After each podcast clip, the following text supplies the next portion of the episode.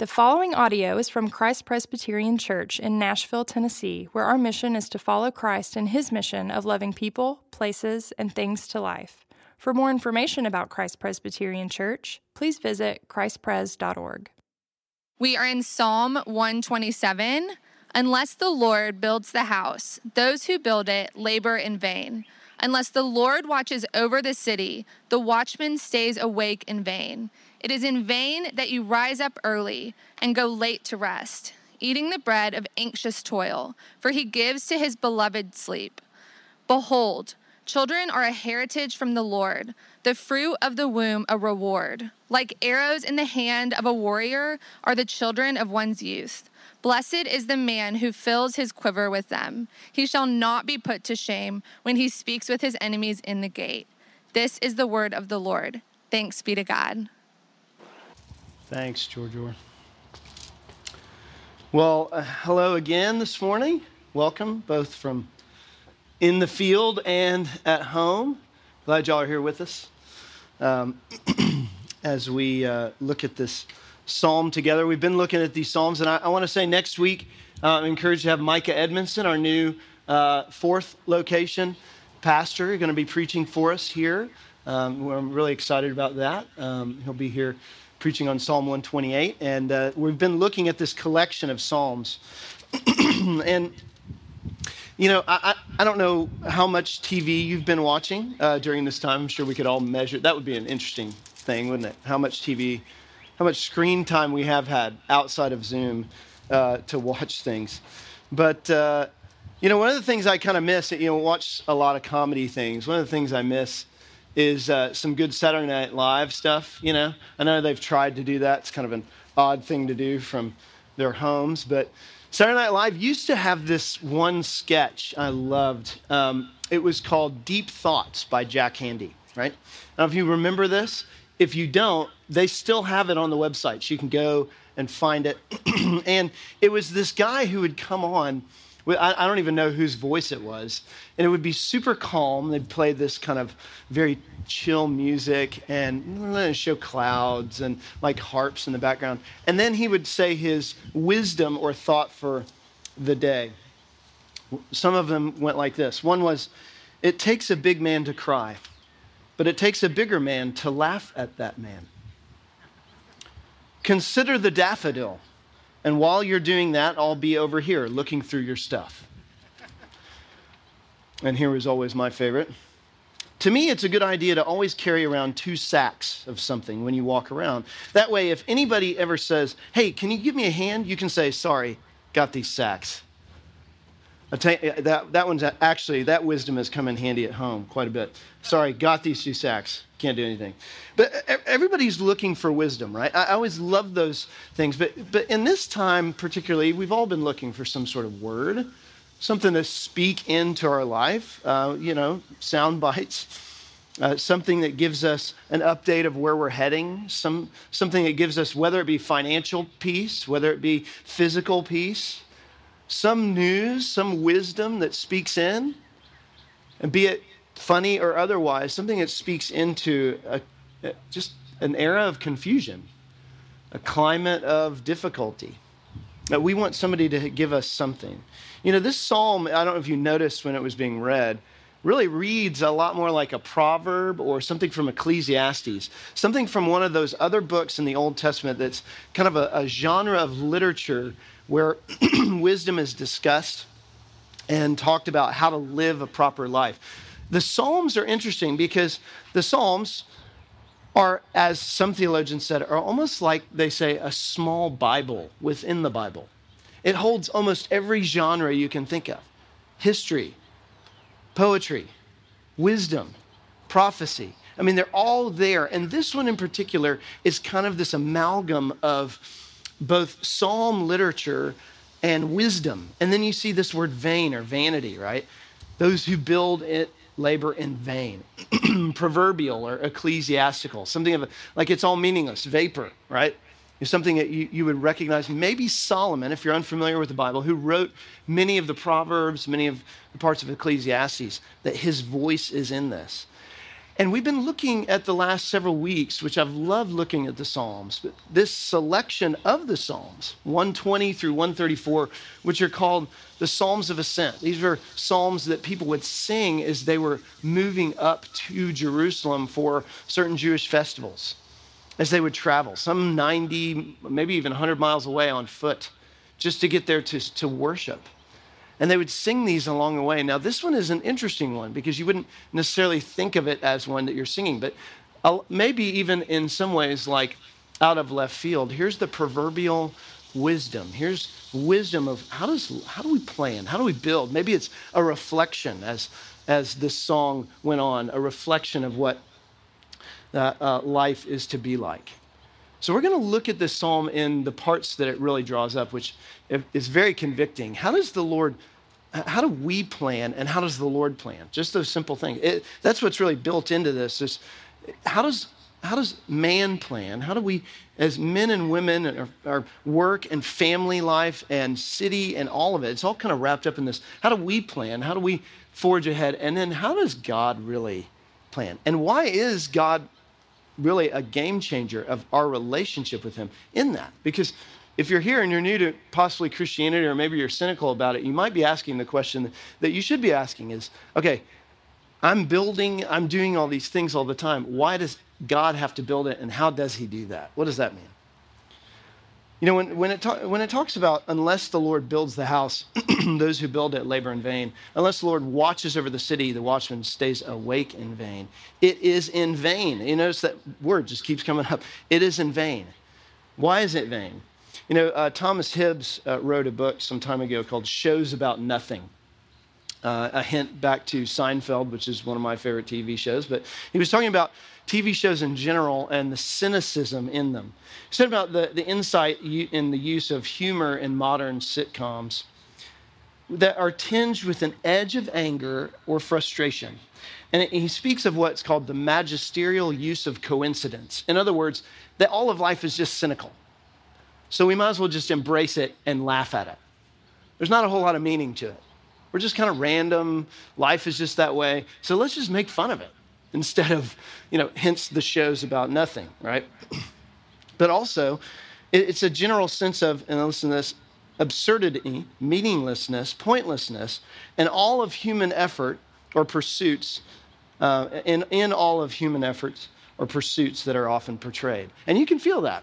I mean, we're wanting a laugh. We're wanting something to lift us out. Even, you know, we could touch on this this time when we're all confined or are finding ourselves in a place of uh, of weird kind of, you know, needing wisdom or guidance or encouragement in the midst of confusion, something to lift us out. But the true issue that's being drawn out here from the psalmist, which may have been Solomon, by the way, is that the problem of man's heart, the attempt is to find meaning without God in it. It's to forge ahead. And even if we would say we might be, you know, we are Christians, that as we follow Jesus, we can still practically try and live this way. You know, to try and build something, to try and gain something, to try and move something. You know, it, it, both work and family are spoken of here, that plans, we plan. Verses one and two talk about work, talk about toil, anxious, work, toil, putting our, our hands into this life, in the city, what needs to be done. And, and verses three through five talk about family, the plans we have for that. What is the the plan we have for that? You know, what I like about this is it's hitting both sides of our thought. It's hitting both a collectivist and an individualist mind. It's hitting the individualist of what you put your hands to, you can make. It's also talking about the collectivist mind, the family. See, the, the view of the family in this psalm would be very different even of what we think of family. The psalmist here isn't thinking of our uh, twenty-first century family. Collectivist mind here was children were a heritage because they did. You had children in order to work, in order to have a business, in order to fortify a city, in order to do life in the city. It wasn't just our own little homes. It was everything was affected by that. So both work and family are hit. And we could even say both liberal and conservative thought are in this psalm. You know, if you want to put it into those extremes, since we, we live in that kind of era, one of, one of the things that we could talk about here is that for those of us individualists, our rights are what we create. My dream, my American dream is there, as well as my family, my unit, that those kind of things. What do those mean? The psalmist is bringing both those together and saying, plans that we have can be vain. And the word vain is in several books of the Bible here. We've heard that word before. Sometimes we may think of vain as looking in the mirror and seeing ourselves and thinking of what we think. But it's actually more. It's actually really difficult to define in the Bible. Uh, in Hebrew, it means a, a number of things. It means a few things, and I want to draw them out because I think it'll give us a full-orbed picture of uh, what it really means.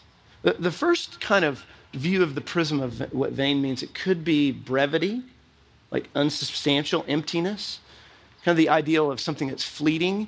Uh, you know, it's freezing out right now, so you can see your breath.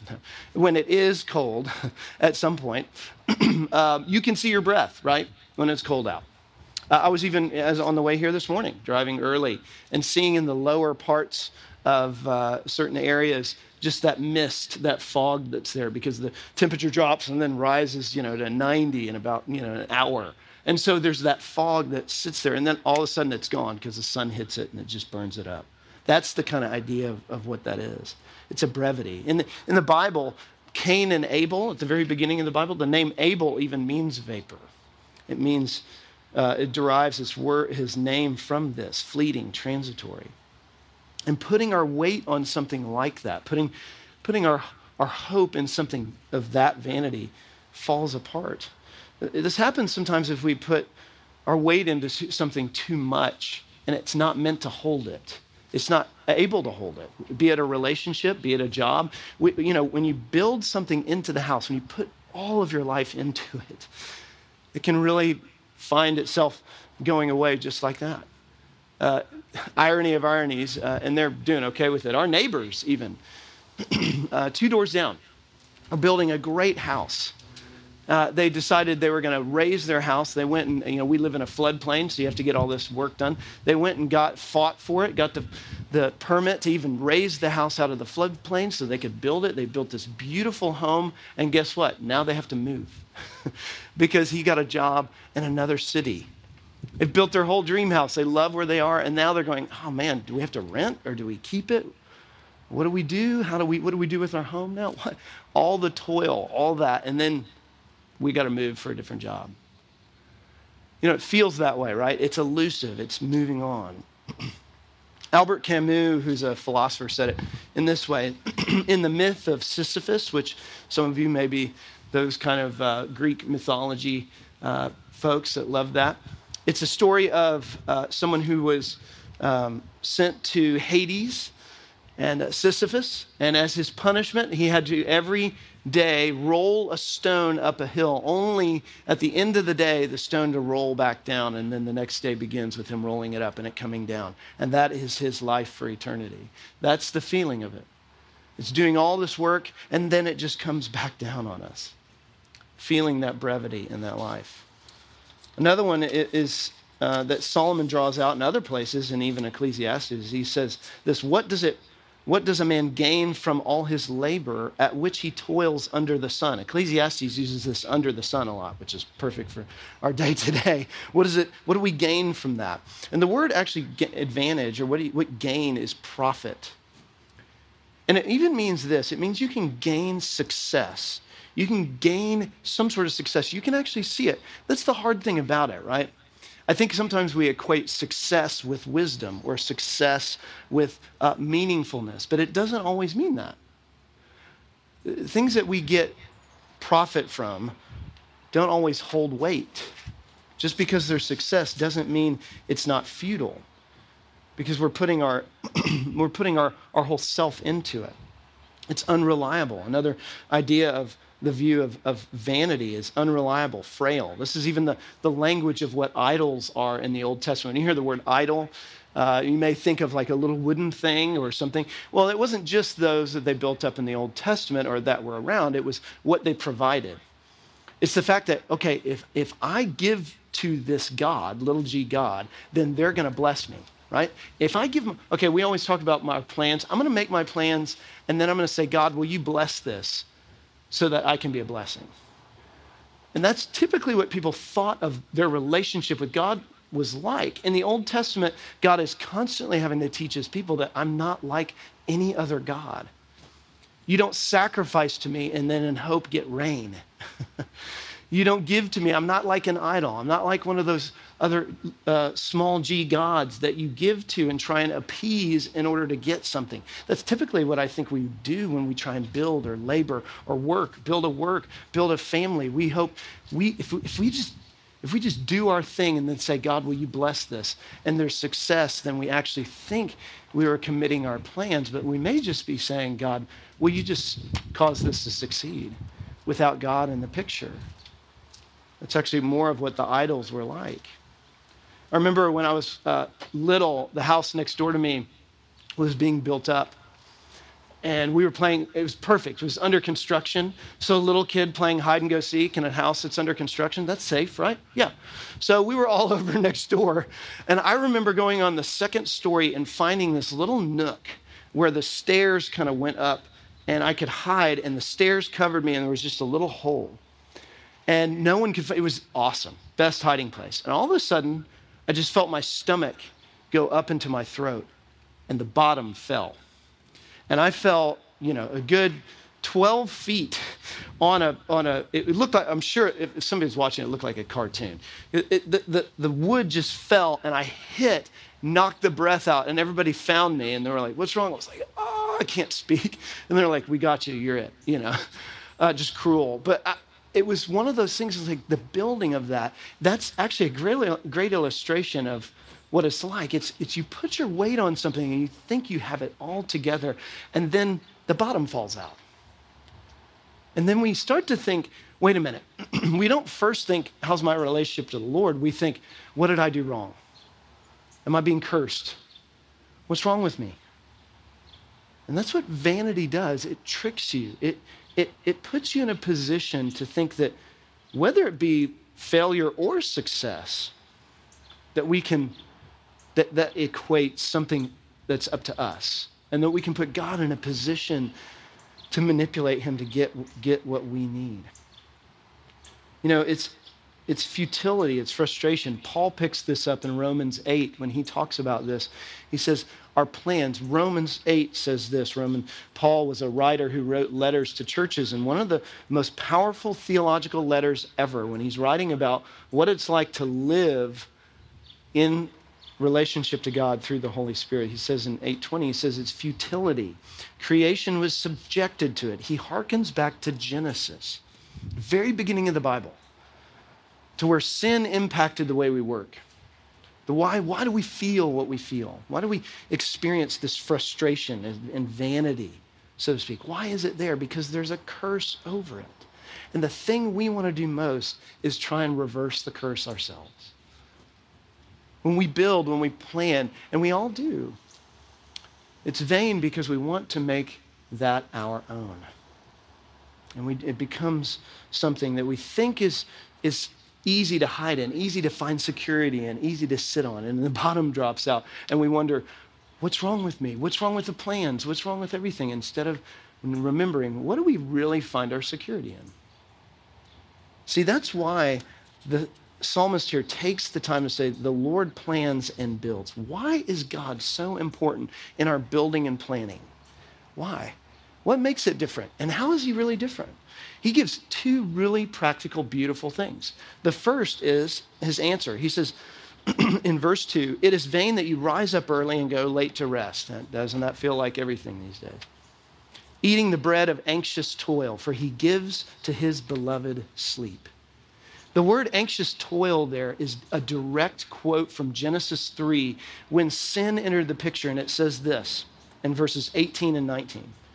Thorns and thistles it shall bring forth for you, and you shall eat the plants of the field. By the sweat of your face you shall eat bread till you return to the ground, for out of it you were taken, and for you are dust, and to dust you shall return. It's giving us the picture. Why is work so hard? Because there is a curse over it. And we think we can reverse the curse, but what does God give to the psalmist? What's the first thing? Sleep. You wouldn't anticipate that, I don't think, right? God says he gives sleep to his beloved. Why in the world would he say sleep? What's why why rest the first thing? If you look at the Psalms, if you look at um, David's life, Solomon's life, one of the hardest things to do when you're a king is to sleep, because you're always afraid somebody's going to betray you. If you're on the run like David was in the Bible, if you read about David on the run, he was constantly looking over his shoulder. He was sleeping in caves. It was so hard for him to sleep. And oftentimes in the Psalms, when he wants to really know what it means to know his limits, to trust God, and to remember safety in him, what does it mean to find yourself secure in him? He asks for sleep. Because there's no other place than when we have to, we're forced to sleep, forced to rest, that we're face to face with our limitations, that we can't watch over ourselves. See, it reminds us to stop and embrace that we're limited. We're not made to go all the time. We're not limitless. God made us this way. In fact, he set up creation this way. It says even on the seventh day that God rested. Did he need to rest? No, he set it up that way so we would know we have to rest. Because the only way we can know that the curse is reversed by someone else, that our plans are going to be, you know, made sure, is if we don't put our whole weight on our plans. If we put them into someone who watches us, the one who actually builds into us. Yes, he uses us. Yes, it doesn't mean you should work. Like, it would be easy, and I think oftentimes people read into Christianity as a lazy religion because, oh, we just believe in God's grace. No, if we actually believe that God is the one who builds, it actually gives us freedom to work more and harder and also rest. See, in fact, the, the way that the week is set up now, particularly as Christians, is that the reason we worship on Sunday isn't to be the end of our week, it's actually to drive into our week. It's actually to reset, recalibrate our work by resting, worshiping, coming before God, the one who establishes our plans, and then going Monday to Saturday, however you want to call that, to say, this is, this is the lens through which I work. Monday isn't the first day, Sunday is. That's why the, the first church put worship on Sunday, because Jesus rose on a Sunday. Why would Jesus resurrect on that day? And then the first day of worship is that day, because the resurrection, our life in him, the one who actually said, it is finished on the cross, from all the work that he had done, taking our sin, the weight of the world, and said, it is finished. The only one that can actually say it is finished and feel at rest in Jesus was raised, so that on this day we worship, and it resets us to stop us, to remind us of what, how we worship and how we go forward. I was watching, um, I've been watching, a sh- I'm sure I'm mentioning shows because we're all watching shows, right? I'm sure we'll stand around. I want to hear what you're watching, and, you know, reading and all those things. I was watching a new show recently, and um, there's a lot of f- cowboys and farmers and agricultural metaphors on this show. Um, really interesting show. And the main character on it was praying. And he prayed openly to a group of uh, farmers and agriculturalists. He said, God, give us rain, a little luck, and we'll do the rest. And you know, that's the opposite of what this psalm is saying. The psalm is not saying, unless the Lord builds a house, those who build. What is it actually saying? It's God is active. He's active now. It means that when you and I sleep, we have to trust that he's never sleeping. That's why he pushes us to rest. That's why he says he gives to his beloved sleep, to replenish, to remind us we're limited, we're safe. You can't watch yourself, can you, when you sleep? We may have house alarms and all these things, but who really watches us? Who gives us breath when we're sleeping? Who's the one that is with us the whole time? It's not a God who's distant and says, give some luck and go forward. It's one who watches us all the time, even now, and is with us. Because we can rest, because he sent his own son in the flesh to reverse the curse. This is why, what I was even, even going back to, back to confession, this is why Jesus in his flesh is so important. Because it's not just his, his death, it's also his life of work that meets those requirements of work that we've never done. This is why he was a carpenter. This is why he did work in both spiritual and physical world, because they're together. It's not just church on Sunday, and, you know, rest of the work on the rest of the week. It's united. It's it's there. It's not just the Lord builds the house and this must be some spiritual house. No, it's not just a spiritual house. It's every part of us. It's all of us.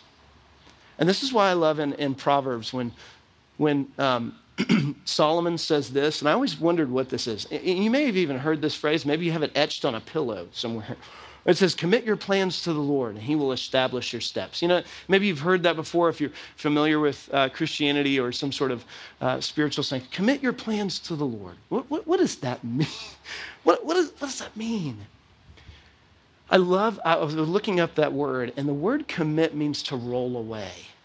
It means we actually roll away. You know, when I've played uh, Play-Doh with my, my younger son particularly, I did, used to do this when my older son was playing with it more. It was a moment, here's a moment, he, he'd get the he'd get the Play-Doh and he'd make some things out of it, but he'd come to a point where he was like, I, I can't, I can't make this thing. He's wanting to press it. He's wanting to make like a shape. And what he would do is he would actually roll the whole, whole dough to me. The Play-Doh would just kind of roll over this mass with little fingernail things in it, you know. And what's he doing? He's rolling it away from himself to me. Because what, here's the thing. We typically plan around what we care for most.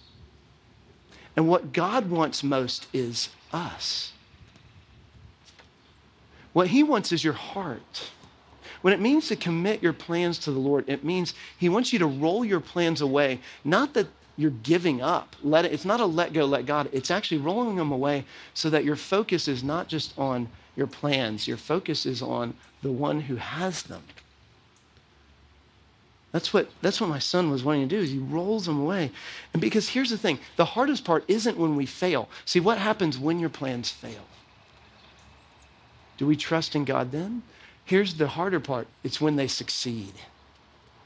When all the things we want, the way we build, the way we want to start a family, maybe we long to have a spouse, maybe we long to have children, and we have plans. We have things that we want to have in front of us. And the question over and over isn't that those are bad to want or plan or even look for, but are we rolling them away to say, I'm okay, God, if you take these, change them, make them succeed or fail, because my relationship with you determines who I am first. And that's what's hard. That's what hurts. That's what it means when he establishes them. It means we're putting them in his hands. To say, I trust you with me because you love me more than I do. See, here's the thing. God isn't, and you may not like this saying because we're a bunch of Americans that feel this way. God isn't as involved or caring about your dreams as you think he is. He actually cares more than you do than your dreams. We have our dreams and our plans and our things we long for, we hope for. He actually doesn't care less. He cares more than those dreams and hopes that we have. See, that's why I think this passage at the end is, is what it is. Verses three through five talk about family. And I'll, I'll be honest, I, I read the, a journal of mine and uh, from years ago uh, when I was writing on the Psalm, and I was longing for to have children. That's what this part is about. And everybody here is probably in a different place of that. But what was interesting is seeing my desires, seeing what I wrote. And I don't even remember what date it was. I just know it was before I had, uh, we had uh, re- received our boys. And it was reading about my plans and what it meant to cry out to God. And it doesn't mean it's not difficult and that we don't cry out to him. But it's also seeing my desires and holding them out. It's being honest with him. It's being honest about our desires, our longings, and our plans, both in work and in family. Because it says here it's a heritage. And I wrote in, that, in my journal, I said, this is really hard for me because this is something I want, God, and you're not giving this to me. This is what I really want. I want children, God. Will you give this to me? And it'd be easy for all of us. We have those desires, and many here want a spouse, children, whatever that may be.